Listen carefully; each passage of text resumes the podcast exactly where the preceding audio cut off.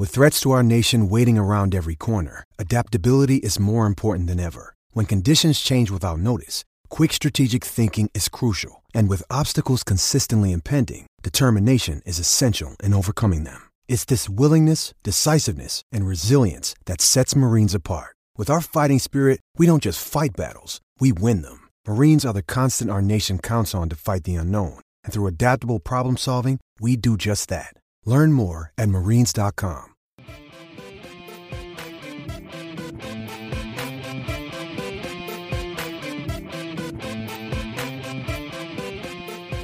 Ladies and gentlemen, we are live across the networks. We're on Twitter. We're on Twitch. We are on YouTube. This is Offside Hockey Talk coming at you from our favorite destinations. As you can see, Mister Josh Egan is at home. I am not. But hey, let's get a good podcast in. The Leafs chatter is alive and well. And of course, we have to talk about what was the Heritage Classic, the debacle, the fall apart, the cross check, everything in between. And of course, the trade chatter that is around the Maple Leafs right now. And, of course, the trades that have already happened. This is a quick, condensed show just to get some info out there and have a little bit of thought process from me and my main man, Josh, over here. So let's get at it. Josh, the Heritage Classic, why was it such a blunder for the uh, man, like that whole thing, it was great, like you to start, right? You get in there, it's snowing, you're, it's an outdoor hockey game.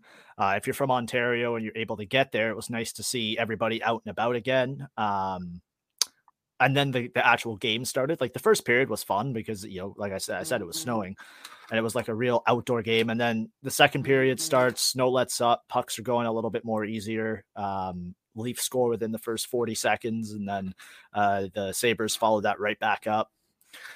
A- and then it all just kind of fell apart from there. Mrazek lets in uh, a couple softies, one at an angle that's just unacceptable.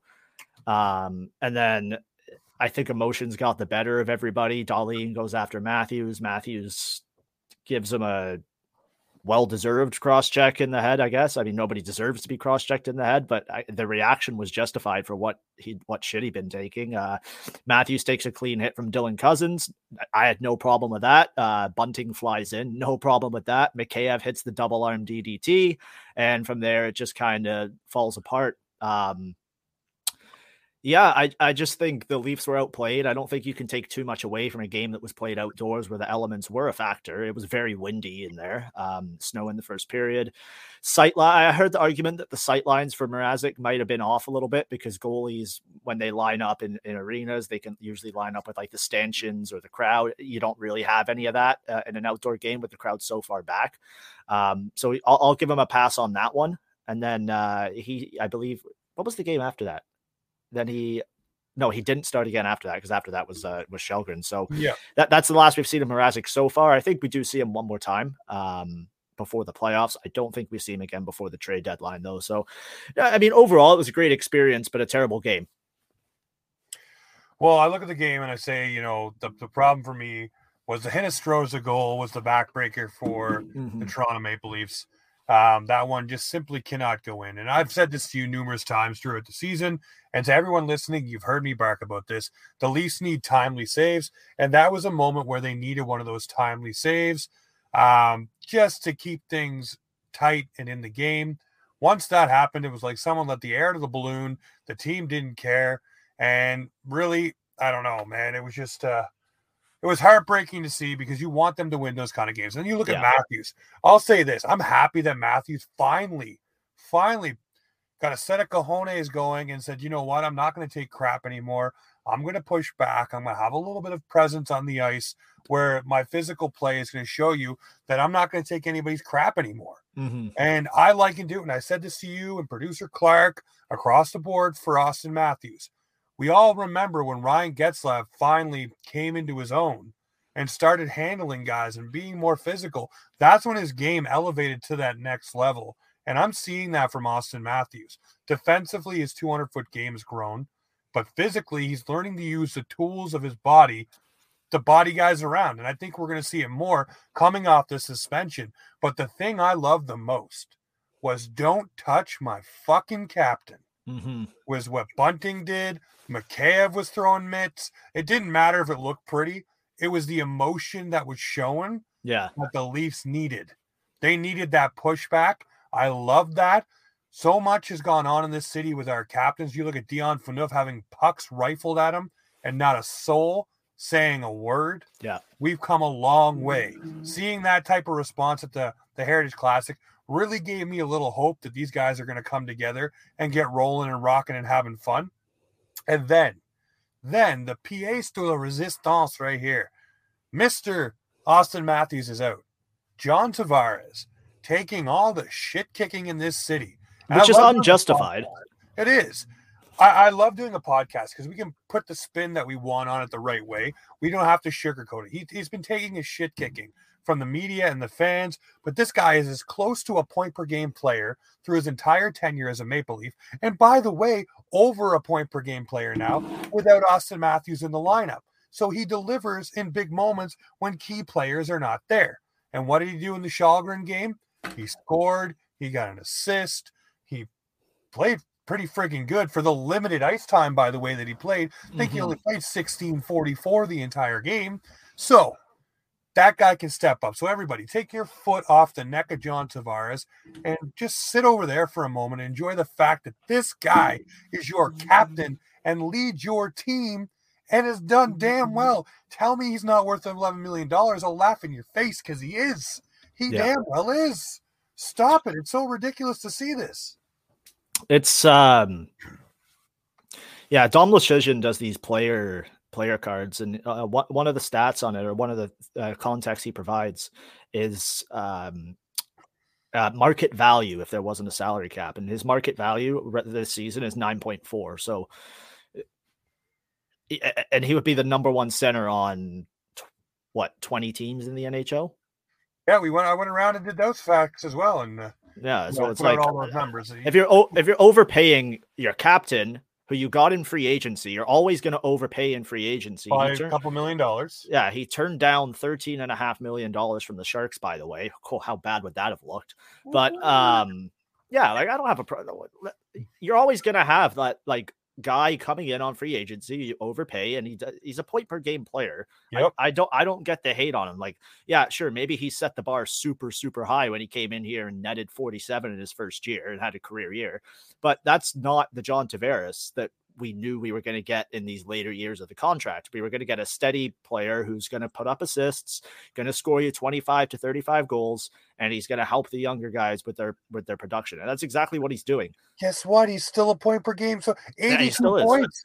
You look at that, it's still the top twenty-five in the league in scoring. Yeah. Top twenty-five guys get paid. So I'm not I'm not mad that he's making eleven million dollars. Yeah, I like that. You can spend that two million dollars elsewhere. Well, show me what two million dollars player that you're going to get that's going to have as good as an impact as John Tavares is having on this lineup. I can name you a player making nine two five who would have an even bigger impact than John Tavares. On a, uh, not on an entry-level deal. Michael Bunting. listen, listen, listen.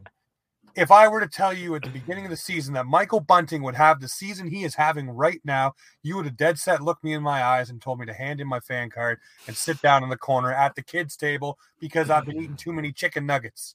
Because no, it's it's, it's, un, it's unreal what he's doing. It's great. It is. It's great though. It's but the again, you know, nobody can give credit for anything. Nobody can give credit mm. for Tavares doing well. Nobody can give credit for Dubas signing some good guys. Kosh has been great, by the way, as well.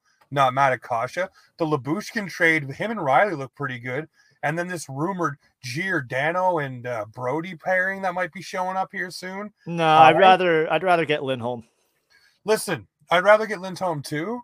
But if you're able to get Gio at a lower price point and be able to use other assets to bring in one more other piece to your organization to stabilize your deep core even further, or a goaltender or a forward, because apparently they were in the mix for Kalle Järnkrok.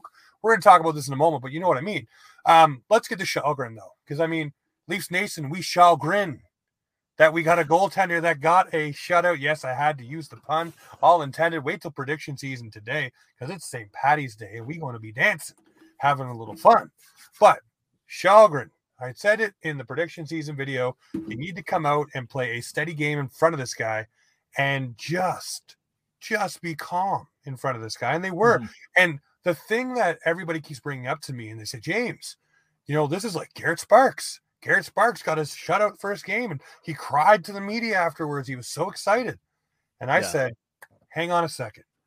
When Garrett Sparks was in the net for the Toronto Maple Leafs, did he have enough ice in his veins to go out there and chip the puck up the glass or no. go out there and handle the puck and pass it forward without bobbling it? No problem. And here's the other thing.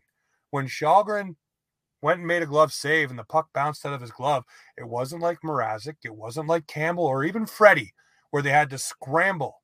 He was instantly in position, squared to the shooter, and ready to accept the next shot. Mm-hmm. That, to me, is poise and confidence from a goaltender. And everybody's like, well, he hasn't done much. Well, excuse me, no. He won a Swedish League championship last year, so yes, he has.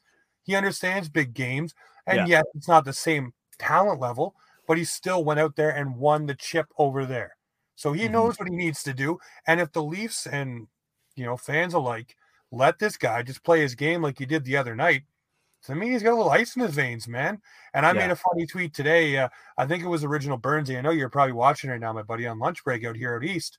But um, he was asking, what goaltender would you rather have? Hasek, Wob, Roder, all those different ones. And I said, I'd rather have Källgren. He's undefeated. He hasn't had a goal scored against him. Can those other goalies boast out? You can have all the fun you want. But Källgren, for Leafs fans right now, is a savior. At a moment, we needed someone mm-hmm. to come in and do something magical. Getting a shutout in your first game in the N H L, that's magical. Now you yeah. get a chance at the Saint Paddy's Day game to do a little bit more. And I think they will win tonight. I do. But it's going to be a different test. And the big test for him tonight is when the first one goes by him, what is his reaction and how does he keep going? How does he play beyond that first goal? Because that's going to be something that will affect him, but we want to see how it shakes him up in the N H L and also how the team in front of him reacts as well. So uh, I was, I'll start here. I was in the building for the Tuesday night game and it was a big night for no the boys for first, first, first time back out with everybody. It was great. Uh, fantastic seat. Shout out to my dad for hooking that up for us. We have to wear suits because it was company seats. It was really weird.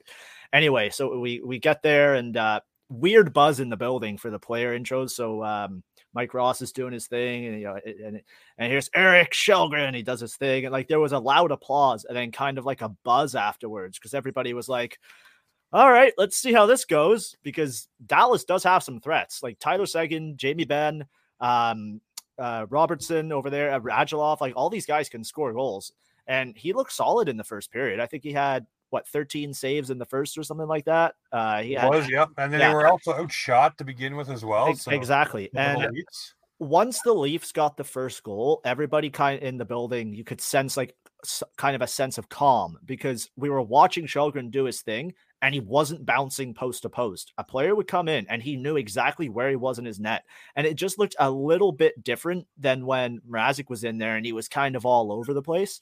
Yep. It, it, it just calmed us down a little bit because if there was a two on one, he would know when to when to go. He didn't over push. He didn't overslide. He was hugging his post. He had a great a great save on his post where he tucked his uh, his back pad right against it, and it, it was Isn't just great. It's when funny he, though, to see a goaltender with that composure. That's what I get back to. I know, right? And he was just composure. just calm. And like even during the first star presentation, he came out, gave his little hand clap. Like he was just an overall great. Um, It, it was a great experience to see. And, you know, shout out to him. Well done. It was a good story when the Leafs needed a good story. Mm. There was yeah. a lot of negativity piling on. And those are the things, those are the games that can kind of, um, you know, right the ship, so to speak, because Dallas is fighting and clawing.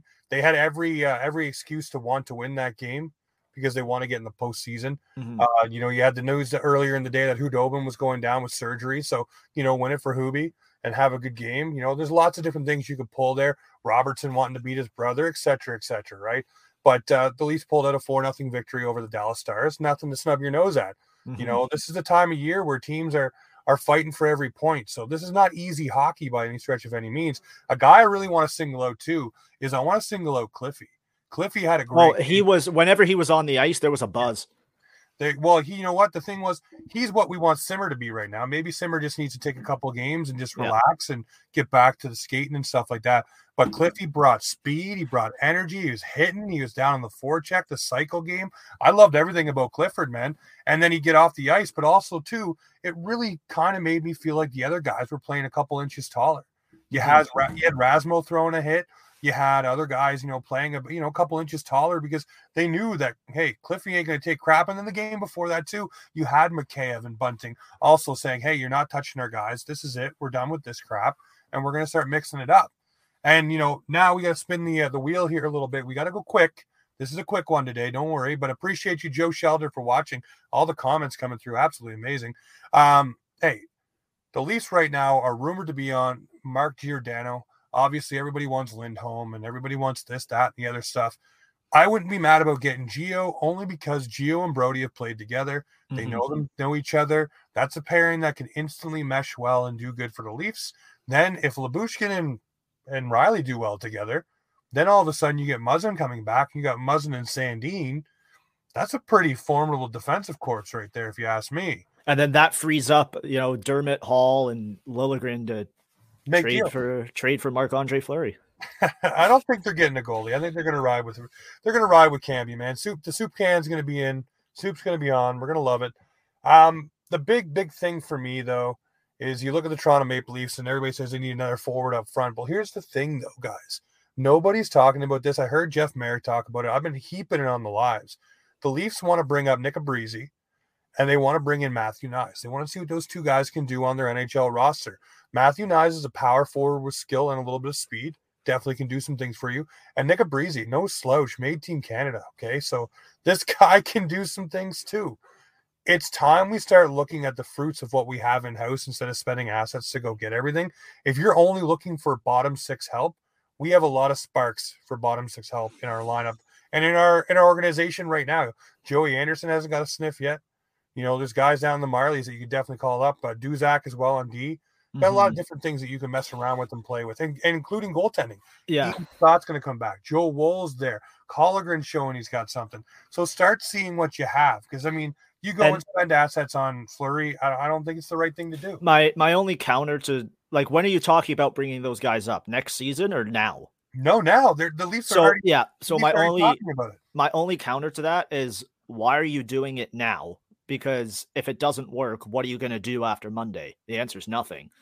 Well, the answer um, is you have enough bodies already down the bottom. I know, but like you can't up, you can't upgrade within if the upgrade's not there, right? Yeah, like, we, but if you're gonna you're gonna sit there and tell me that that Matthew Knies may not be. Oh no, I'm not know, saying. I'm, I know, I know what you're saying too, but I'm just saying these guys are probably definitely better than what you have and what probably yeah. what you can get. We were just talking about guys on entry level deals that could blow the doors off. These guys might come in and blow the doors off. I mean, this is where we uh, a couple seasons ago. Got to see the Travis Dermotts and the Rasmus Sandins and the Timothy Lilligrens and the Nick Robertsons, by the way. Mm-hmm. Um, this also happened with Willie Nylander, Zach Hyman, uh, all the guys that have come through this lineup that have been pretty mainstays, Kasperi Kapanen, Andreas Johnson, all came in towards the end of the season. And next thing you know, they were regulars in this lineup that we didn't want to see get traded. So, right. you know, this is the time where you can do it. And I'll go back to my argument I made to you on Saturday. The Leafs already know they're in the dance. Whether it's a wild card position, third in the Atlantic, second in the Atlantic, first in the Atlantic, they know that they are in the dance already, and they can, you know, have the luxury of seeing what these guys might bring because they're not going to miss the playoffs. They're still going to get in. And if you have to go back to the veteran mix, cool. Or even go make a move at trade deadline and go get somebody, but still know that you can cycle all these different things in. And that's what a good coach would do because in the playoffs, we all seen it's a war of attrition. You have to have all these different bodies to go into your lineup, whether it's on D or forward or in goal, you have to have the next man up. And the Leafs for the longest while have been so content with what they have that really the experimentation hasn't been there. And now there is. Yeah. I, my only concern with that would be is in the playoffs, the intensity ups a little bit. So you'd have to make sure those guys can handle it. Um, I don't, I just, I, I hope it works out for them. I, I don't know if I'm a fan of the strategy of trying guys after the trade deadline, but I'm not an N H L G M. Get, if you can't get anything and you got to go in-house, you know, at least you have options is what I'm trying to say, right? Yeah, I'm just saying that shouldn't be your first option is in-house. You got to look around and see the Well, league, I'm sure right? that they will, but I think that the first the first domino that needs to fall for the Leafs, and we all know this, and I don't care who's beating what drum, is you need one more upgrade on defense. Yeah. And uh, besides that point, you also need to make sure that, um, you know, Freddie Campbell, or not Freddie Campbell, wow, that's a funny one. Uh, Jack Campbell is, uh, well, I'm thinking of Freddie from last year because this he's like deja vu to me. Mm-hmm. Starting goaltenders injured at the deadline. Um, you got to make sure that Campbell is going to be able to come back and play down the stretch, right? Because maybe he isn't. Maybe he's not going to mm-hmm. be ready for the playoffs. And then you do have to make a deal. Yeah, and uh, it's Thursday right now. Trade deadline's Monday. You and I are both off work all day. I'm hoping they hold out till Monday, or at least like midnight Sunday. Just... It'll be Saturday. It'll be after Saturday's game, and that's when the uh, the deals will start spinning in. Uh, but shout out to Monday. We'll wrap here. Uh, Monday we will be doing a trade deadline show. One thing, one thing, yep. one thing. Tonight's game is going to be weird. It's a Saint Patrick's Day game against the Carolina Hurricanes. The last couple Saint Patrick's games have been weird, like high-scoring comebacks. I believe they had one against Philly a couple of years ago that was like eight seven. The last couple games over the last couple of years against Carolina, we had the, the young kids game, uh, the next-gen game. Tonight's going to be a weird one. I don't be surprised if it's like nine to six for some reason. I, I can definitely feel that vibe. Definitely yeah. feel that vibe. Uh, it's going to be a fun game, though, regardless. Hope Källgren gets his second win. But back to Monday, we will be doing a trade deadline show. Arthur Staple of The Athletic is swinging by to give some thoughts and insights. Joseph Zita of the, I believe it's the either editor in Leaf or Center of Leafs Nation, one of the two big blog sites for the Toronto Maple Leafs, will be jumping in as well. Can't wait to speak with him. Uh, and we'll have other guests circling in and out throughout the day as the day firms up. But yeah, that's going to be a fun day. We'll be on for a couple hours. Yeah, I guess I, can, I guess I can come on. Listen, you're already a part of the show. I don't need to say you're coming on because you're going to be there. But anyway, send me the times. Ladies and gentlemen, this is Offside Hockey Talk, where hockey comes to talk. Proudly brought to you by, you see it in the corner, Boxing Rock Brew Co., the absolute big beer for the big game. All right, cheers. Offside.